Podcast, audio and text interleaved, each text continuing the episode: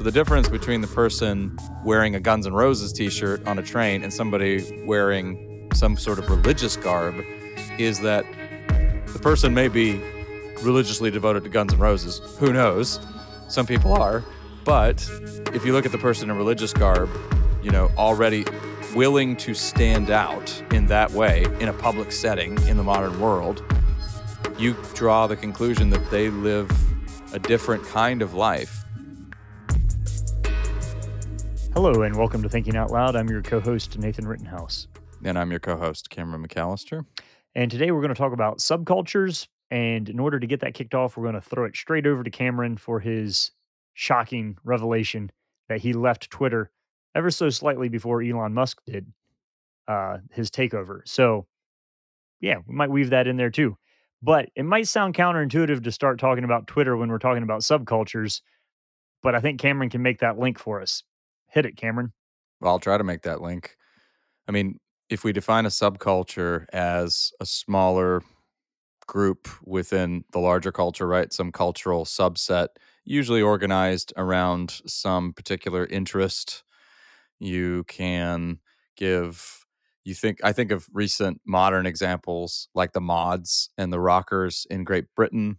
That'll be new terminology to some of you listening here. Some of you maybe have visions of people on motorcycles and in leather jackets, and then others in kind of posh clothing with bell bottoms. Or on a darker note, skinheads. There's a sub subculture right there. But I mean, virtually, mo- there are so many different ways to to have a subculture. But I left Twitter. The connection I'll draw here is I left Twitter because I found it to be increasingly insular. And one of the ways that it, that people would put it was that Twitter is not real life. And I remember coming across a very intelligent person, author, thinker mm-hmm. saying, I have no idea what it means when people say Twitter isn't real life. Of course it is. What are you talking about? I don't know what that sentiment or that statement means. And it means, I think, that what's taking place on Twitter, Twitter is its own little ecosystem.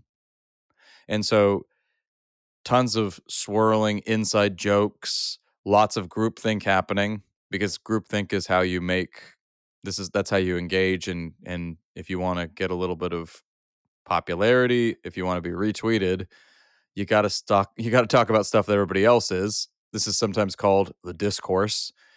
So you get sucked into those antics and when you're when you're in there, it's easy to not, I mean, you can't see the forest for the trees, and it's easy to mistake that for reality, but it isn't. And all you need to do is step outside for a little bit and talk to people in your communities and in your churches, and you're going to find that the discourse is largely limited to Twitter, and it, it's also lit- limited to whatever little digital corner of Twitter that you happen to be inhabiting.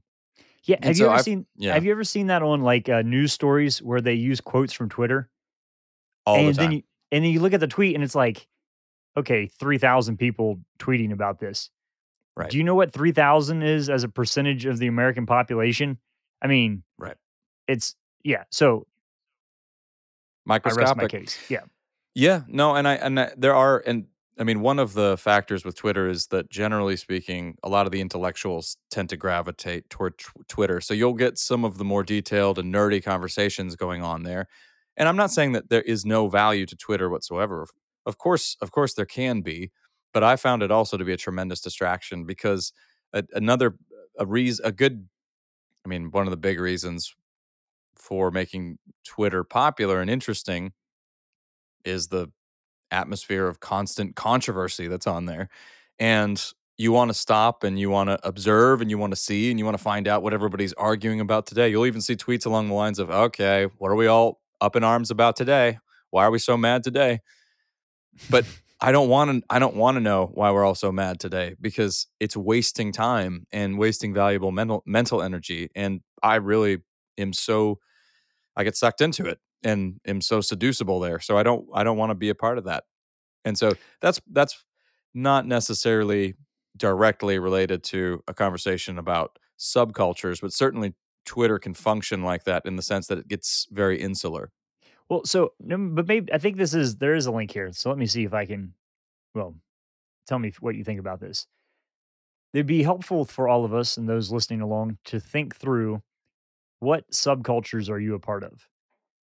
And and maybe you could give us a your definition of subculture, Cameron, Uh, because it's probably a far more like, for example, so you you said skinheads, that's a subculture. Yeah, well, so is the church. Um, or maybe you don't see it that way. I'm just kind of curious, how are we defining subcultures? Because we almost live in a culture that's entirely made of subcultures, so it's sort of an ambiguous thing to try to wrestle with. Yeah, I think the most basic way of defining it would be a special interest group. Basically, a group of people Mhm.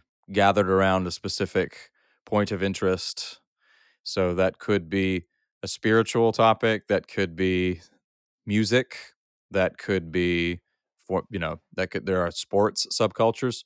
So I do i, I, see it as a somewhat yeah, basically a kind of spirit, special interest group. That might Well, sound a little bit bland, but I think that's basically if you shake it down, that's about where you're going to end up.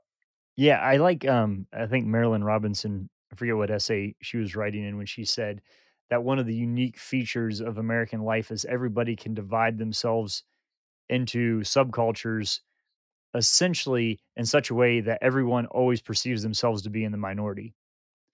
So Yeah, that's a even shrewd observation. yeah, so even if you say, you know, you look at, you know, election time coming up here and you'd say suburban uh, white women account for 20% of the electorate. Mhm. Um, well, that's 20%. That's a minority group. And in a lot of other circles, you would say, well, white women are not the minority. But depending on how you define the group, you can definitely see yourself as the minority. You just got to draw the lines in the right or wrong ways. And voila, there you are. And so that fundamentally puts you in tension by saying, I'm a minority opinion. And so there's uh, safety and value in the subculture when you find other people that you think are like you. Is it a, I mean, so there's the birds of the feather flock together kind of idea happen. What's the attraction there? Uh, I or is that just it? no, it's a sense of community, I think. And Marilynne Robinson is right. America is such a melting plot, a melting pot and such an eclectic culture that you yeah, often people do feel kind of lonely and alienated and if you can find a group of people who rally around the same cause, the same music, the same political aspirations, then yeah, there's some consolation there. There's a sense of community, there's a sense of solidarity. It can be a way to shore up one's identity, especially when when you're in high school and you're trying to figure out who you are. Subcultures can have a particular appeal for kids who are a little bit more on the fringes, who feel like outsiders. And that was me for a while because I was a foreign kid. I was the I was the third culture kid who had moved when you know he was 14 years old from Europe and so I found subcultures appealing because I, you know, they gave me a sense of belonging, but they also helped make me, you know, they sort of helped to give me a sense of identity as well. At least I thought that's what they were doing. But I mean, a bigger issue here is also, and we'll get to this, that subcultures are completely dependent on the larger culture often as well. well, so but different subcultures have different degrees of buy-in. Uh, i- i- you know, the the the cost of joining the Ruritan Club versus joining a gang is different. Um, you know, and what's expected of you, you know, for example, or uh it, th- that's that's where it gets interesting to me to start thinking about the church as a subculture and like think about the the cost of the buy-in seems pretty low historically for a lot of people. Um, what does it mean? Like, what does it cost me to be part of this? To some degree, the the higher that cost, the deeper the community within the circle is. So think about, let's say, being Amish. Um, if you wanted to become Amish, there would be some significant lifestyle changes that would happen. But if you embraced all of those lifestyle changes, the community that you might find would be significantly deeper than what most people experience. So there is a certain degree of like definition and expectation that's necessary in order to form deep community, seemingly. Yeah, and but part of the the issue here that we may face when we if we talk about the church right now is that so often we you pointed out that there there seems to be no real cost associated with becoming a Christian unless we're talking about the um you know join, joining the Amish or maybe I mean I think we could we could talk about Catholicism here maybe to a certain Mhm. extent and Orthodoxy or think about now different religions like I mean a, a Hasidic Jew or a devout Muslim. You see, there is a social cost associated with that if for no other reason than you you have you're very distinct. You look different from everybody around you. And part of the tension I think that we feel a lot of us as Christians here in America is that that distinctiveness doesn't really seem to be a part of our faith. But Yeah, that's something's wrong with that though, because if your faith is is requiring nothing change as far as your cultural engagement and comportment, we have a problem. Let's press into that a little bit. yeah, well, okay, so let's let's talk about that though, because um, lots of people, let's just go with appearance. Lots of people dress in a way to signify allegiance, fidelity, or appreciation for everything from sports teams to bands to Yes, academic institutions. Um, and that's not that's seen as a buy-in to a group or a a fidelity or you're a fan of. Um, you don't have the same reaction sitting beside somebody on a train who is wearing a Mets jersey as you do sitting beside somebody wearing a hijab. right. What's the difference there? Yeah, well, the hijab signifies a an, an entire way of life, I would say. Mhm. and in a way that some of your consumer habits don't. Now, probably a better definition, better basic definition. These are all very, very basic definitions that I'm offering here, just to, just for the sake of practicality. But perhaps a better, more practical definition of subculture would be a special interest, a special interest group that has become more of a lifestyle. Okay, So I like that more, yeah. yeah, because I don't, I don't know that. It, so you might, you might find somebody who's a Mets fan, but that's just simply a hobby for them Mhm. But on the other hand, you might find, let's say, somebody who is a Braves fan. I live in Atlanta, who for whom the Braves are do constitute an entire way of life, and it shapes all of their habits. So this, so this is more of a of a a lifestyle, and it's not just the way they dress; it's the way you know their their whole their habits and maybe even their devotion so that's more i want to say that that's closer to a subculture so the difference between the person wearing a guns N' roses t-shirt on a train and somebody with you know wearing some sort of religious garb is that the person may be religiously devoted to guns N' roses who knows some people are but if you look at the person in religious garb you know already willing to stand out in that way in a public setting in the modern world, you draw the conclusion that they they live a different kind of life, one that is circumscribed by a set of rituals. We're all we all we're all ritualed creatures, but a set of rituals that will be largely foreign to modern ways of life. I mean, think about a Muslim, they dress a certain way and it, i mean if if the depending on how you know if, if we're talking about a devout muslim they they dress very specifically they wash a specific way they pray a specific way their their postures and their gestures are carefully everything is circumscribed so that i think that's that's one of those distinctions where you're you know you look at somebody with just certain consumer habits that's let's face it you know somebody wearing an adidas t-shirt doesn't necessarily signify you know religious devotion but Mhm. ver- Well, versus but somebody yeah yeah, or somebody in, uh, fatigues in the airport. So military Right. apparel, um, Yes, and, you know, absolutely. that's that's a big one too of, like, a public identification of of who we are. It's but it's interesting to me that a lot of these signifiers, some of the value of the subculture's identity is in the exclusivity of it. Yes. So, eh, for a, and this is where the church gets a little weird. This is why I wanna why I wanted to talk to you about this, is that, eh, evangelicalism is a subculture, but it's an intentionally porous one where it Yeah. wants to add as many people to itself as possible, which gives it a weird perspective of whether or not it actually is a subculture. In the same Mhm. degree that Harvard University, if you see somebody wearing a Harvard t-shirt, they're wearing that signifying that they are affiliated with a school that not everybody gets into, and that's the point. Yes, Um, right. and so it's it's different for the church, or it's different for any organization that is trying to add everybody to itself than it is for Mhm. any other type of subculture, and so we intentionally are porous, meaning that we like, the doors are open, and and, yeah, you do have some super impressive monasteries that have been running for hundreds of years in a closed but that's non-porous. I mean, you're not Yes. influencing anybody, and they're not influencing you, but when you live in a a I think discipleship is a subculture, but it's an intentionally outward-facing one, it gets really rather confusing for a lot of Christians, I think.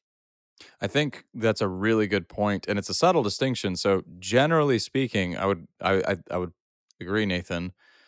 The tighter the boundaries, the more stable the the subculture is going to be. That's a great way to. Because yeah, the boundaries are are are being carefully policed, and so you can give some some examples that are a little bit more negative or dark, right? If you wanna join certain street gangs, there are very, you know usually the the price of entry involves bloodshed of of some kind or another, 'kay? That's not a good thing, but that's a powerful boundary policing mechanism, and that does foster a type of very dark community instability, but the same would also be true of elitist clubs or societies where there is whether it's a high, high academic standard or a very high degree of piousness that's required for Mhm. entry.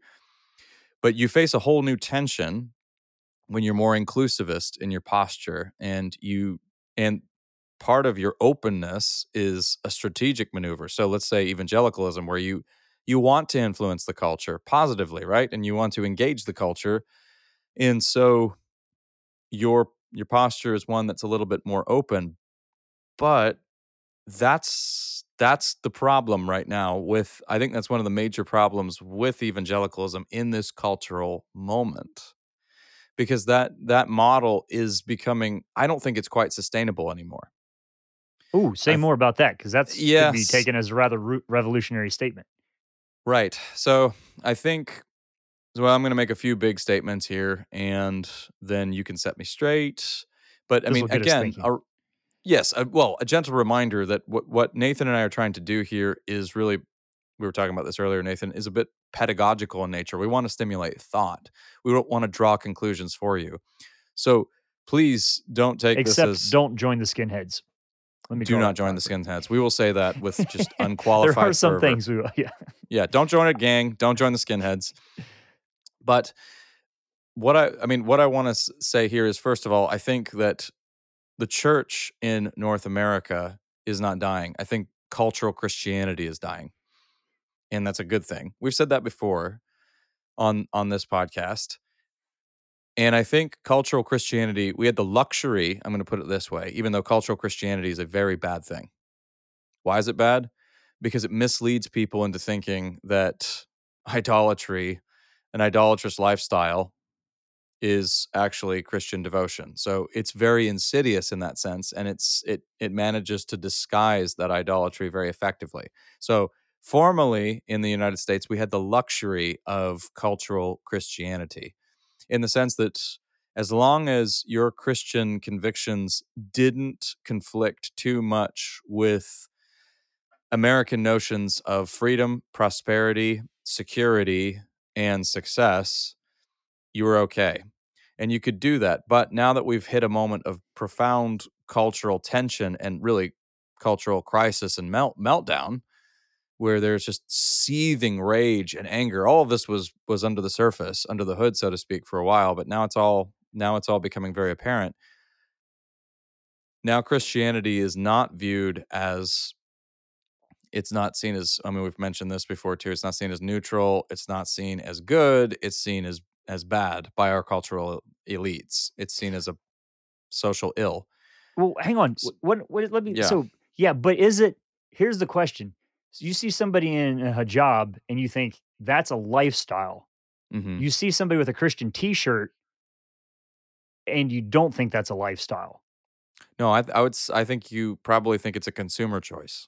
Right, so the Christian t-shirt is in the same category as the Mets jersey. It is. Yes.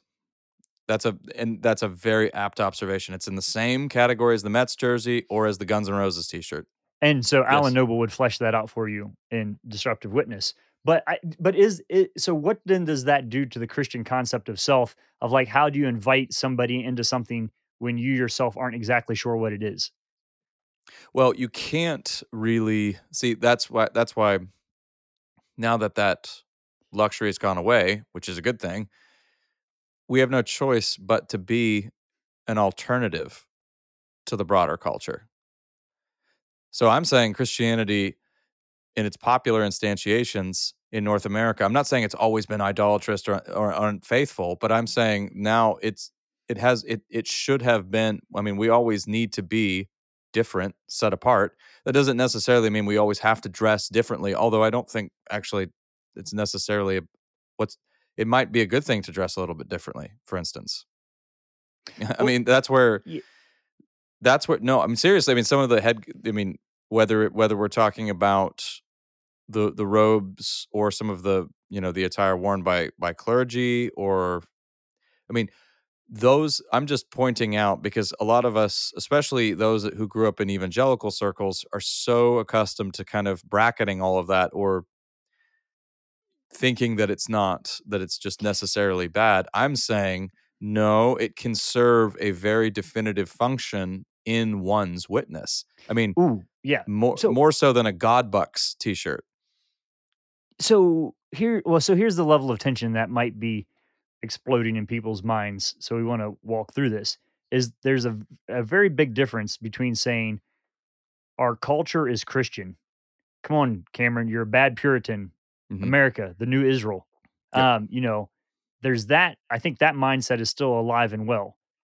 We're talking Sure. about Christianity as a subculture, not as the attempted dominant culture. Uh, and and so that might be theological on Mhm. our part. It might be generational. Uh, it might just be chronological in the in the time in which we find ourselves. But if you're looking at, and actually, this probably does the best job of laying out potentially the difference of perspective that you and I have as far as like what animates us. Mhm. Because as far as the conversation of whether or not the church is the dominant culture, that ship sailed a long time ago if it was ever really there in a deeply meaningful structural way. So uh, a lot of people are still acting like we're fearful of losing something that's already gone. That's happening. You and I are saying no, the church is necessarily a sub and countercultural component of a broader culture and the degree to which it can influence that's a great but you and i are more afraid of the subculture lo- losing its definition than we are of the broader culture losing its christian labeling. The influence. Yeah.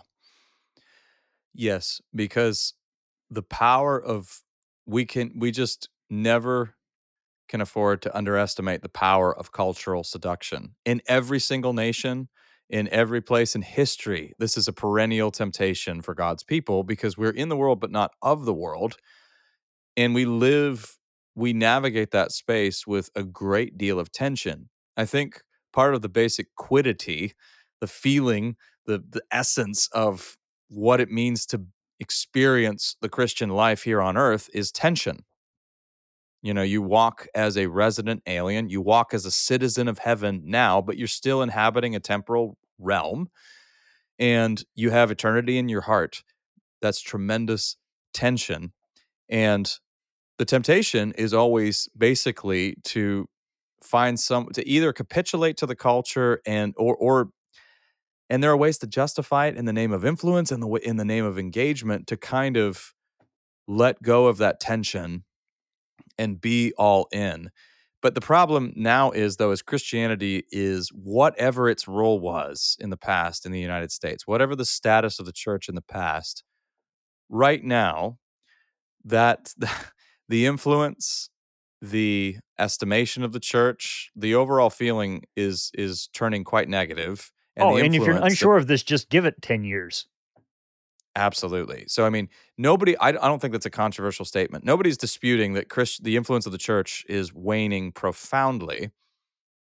But also, so in that transition right there, it's not really, we, we're not going to have the choice of whether we can, you know, we're going to have to be an alternative. We're going to have to be, we will have to be okay being different. Some people would say we have to be okay Yeah. being the bad guy, but, But we it- have but- to be all right with, we have to embrace our distinctiveness. We should have been doing this from the start because in the effort to, to, to build bridges sometimes and in de-emphasizing that we've it's come at the cost of our honesty and it's kind of come at the cost of our convictions in the past and i do think that this has been done with the best intentions in mind many times but it was a misguided effort. We have to be okay being at at odds with the american view of freedom for instance with the american view of consumerism and complete radical individualism. We have to be okay with that and for a long time, it's been possible to sort of just leave that unaddressed. And by the way, when I say individualism, that has ramifications. I mean, that all the outworkings of that, you can think of that in the sexual sphere of of the various ways in which we're supposed to express our identities and the various radical experiments with all of that. Before all of that became so full blown, it was possible to sort of operate in a way where we weren't in direct conflict or at least we weren't we weren't you know causing too much trouble but now that that's unavoidable if you're going to hold fast to to your christian convictions yeah that old model of engagement won't work Well, let's let me loop back around here and ask you about because Jesus's preaching was very high stakes. Think Luke 14, counting the cost. If Yes, anyone wants to save his life, he must lose it. Pick up Mhm. your cross and follow. You know, that kind of that whole hate your mother father brother-in-law sister-in-law Yeah, I brother mean, and sister cousin totally everybody unsparing, willing to die. Um go that sell everything you have and then you'll have treasure in heaven shall he go on, ladies and gentlemen? Um, Yeah. I'm just saying it's it it doesn't feel like that's what we're usually talking about when we present the gospel anymore. No, the way I point that, the, so those passages, the so-called hard sayings, which always makes me chuckle. I, but but I always point that out. I say, man, Jesus is really bad at PR, guys. Have you ever noticed that? Or Paul, Second Corinthians chapter eleven, where he goes through the list of shipwrecked and being beaten to nearly death. I mean, oh, just goes on Yeah. and on and on. And like, hey, who else? Here's my wants to do this? resume. Yeah. Yeah. here's my resume of all the horrendous things that have happened to me, and here are the scars to prove it. No, I mean, it's almost as though Jesus is actively. It's like he's at pains to talk people out of following him. But it's also it's worth pointing out that a lot of those the folks who are following. So Jesus has this huge following. He's because of the electrifying message that he's giving, but also because you know he turned water into wine and he's feeding 5000 people i mean if you give people if you turn water to wine you're gonna have a following i mean people are gonna want you to do ted talks and and just you know just sort of rocket you to the Your top YouTube of leadership channel is going to be stellar. well, and then there's that really haunting verse in John's gospel right after the the cleansing of the temple, I believe it is, where Jesus says, you know, many it says essentially many people were following him, but for his part, he did not entrust himself to them because he knew what was in the heart of man. Mhm. So Jesus is very concerned about the motivations behind your devotion to him, right? And again, he could now cultural influence and all of that and rulership, he could have had that in droves. And that's of course exactly what his disciples are expecting of him, all the people Mhm. following him. And then it takes him saying some of the most, I mean, probably the most extreme example of him talking people out of stuff is when he says, You have to eat my body and drink my blood. He says this to a bunch of Jewish people. And all sorts of people leave. And, you know, there's that who can abide this? This is a hard, you know, this is a hard saying. Who mm. can abide that? And then Jesus says, of course, to his disciples, Are you gonna are you essentially gonna desert me as well? And then of course there's the famous it's Peter, you know, Lord, to whom shall to whom shall we go? You have the words of eternal life. But yeah, you have to be, but to to, to say that, to come to that place, boy, you have to do away with those cultural notions of success. And Come die with me. yeah, I mean, we're we are talking about the dynamics of the kingdom of God here. And that again, none of this is new. This is Christianity 101, but it's going to feel radical to us in North America because we have we've had the luxury of not having to think like this for a So- while. And so that's what what, I think people are lamenting. So yeah, so there there's all right, we need to buckle down and be clear about what it is and what we're not as Christians. There's that. then there's the invitation to a lifestyle that is the gospel. Um, not and, and uh, obviously there are ideas that go along with that, but I'm I'm trying to work back around to the subcultural idea of it is a, it is an open subculture, but it has standards. And so I kind of, you know, I envision I think I've often talked about the difference between a standing embrace and a chasing embrace. Um, a chasing embrace is like where Jesus sticks his arms out and then, you know, they turn around because it's a hard teaching. He says, Whoa, whoa, whoa, no, guys, no, we're, we're going to lower the standard. Come back. Like, sorry, I lost you guys. I'm, I'm going to r- run out and hug you. Um, you know, Mhm, that's that's exactly not what Jesus did on that. The flip side mhm, is a standing embrace where Jesus kind of draws a line in the sand and says, Here I am. Mhm, But he stands on that line with his arms open and mhm, says, You are welcome here, but you do cross into a standard way of life. Um, so in my mind, that distinction between the chasing embrace and the standing embrace is a helpful visual picture for me of how the boundary of the church is drawn, where we say, yes, there are distinctives here, um, and they go beyond sexual ethics. Um, I think that has kind of captivated the imagination of the conversation, but there's a lot more in addition to that. Um, like you said, materialism and all sorts of other relational curiosities there. Um, but that is the the impossibility of standing on the border of the boundary of the church in a posture of a open-armed standing embrace is so difficult that you will need the power of God in order to do that well. And so I think all of this would seem like a totally ridiculous, undoable project if it were not fueled and funded by the Lord himself whose idea this was in the first place. So I I'm not disheartened by this at all. I think the mm, teachings of Jesus are just like continuously stepping on a rake that jumps up and slaps you, and you're like, oh, I kind of knew that was there. Um, mhm. I think let that be a challenge of like, where are the things that I have to buckle down on my distinctiveness, on the rigidity of the convictions that I hold, but where do I also have to buckle down on the tone of Christ and the willingness to sacrifice himself on behalf of the others so that others could join and come into it. And so that's that is a countercultural counterintuitive, definitely Jesus style posture to put ourselves in as we think about what it means for us to be Christians and be part of a subculture. I mean, yeah, to speak in Christian terms here, surrender to Christ and fall in love with him and all and everything else follows from that. I mean, that really is that's first priority. Everything else, your habits, your sexual ethics, and many of the, I mean, if you finance, if you're and you're if you're walking away or converting, you're walking away from a previous, you know, all sorts of deeply ingrained habits. It doesn't. I mean, this it will take time but surrender to Christ and love him with all that you are and then everything else follows but on a broader note and again in very practical terms you're going to have to be comfortable saying i am this and i am not this it's wanting it both ways that has been possible in the past in american life because you could you can soft pedal on certain issues in the past but we've moved away from all of that because now that Christianity is viewed in some ways, Christians are viewed as social pariahs and on on many of the issues. If you hold to the orthodox convictions of the faith, now that that's the case, the conversation has shifted away from, you know, tell me more about your beliefs and why you believe what you believe, but it, it really is moving toward who are you and what do you do? And we have to be able to we got to be ready and willing and able to say, I am this, I do this, I am not this, I will not do that, and live with the and live with those consequences. That's something let's think about that. And I'm I just submit that for you to I just I want you to mull that over, think about it, pray about it.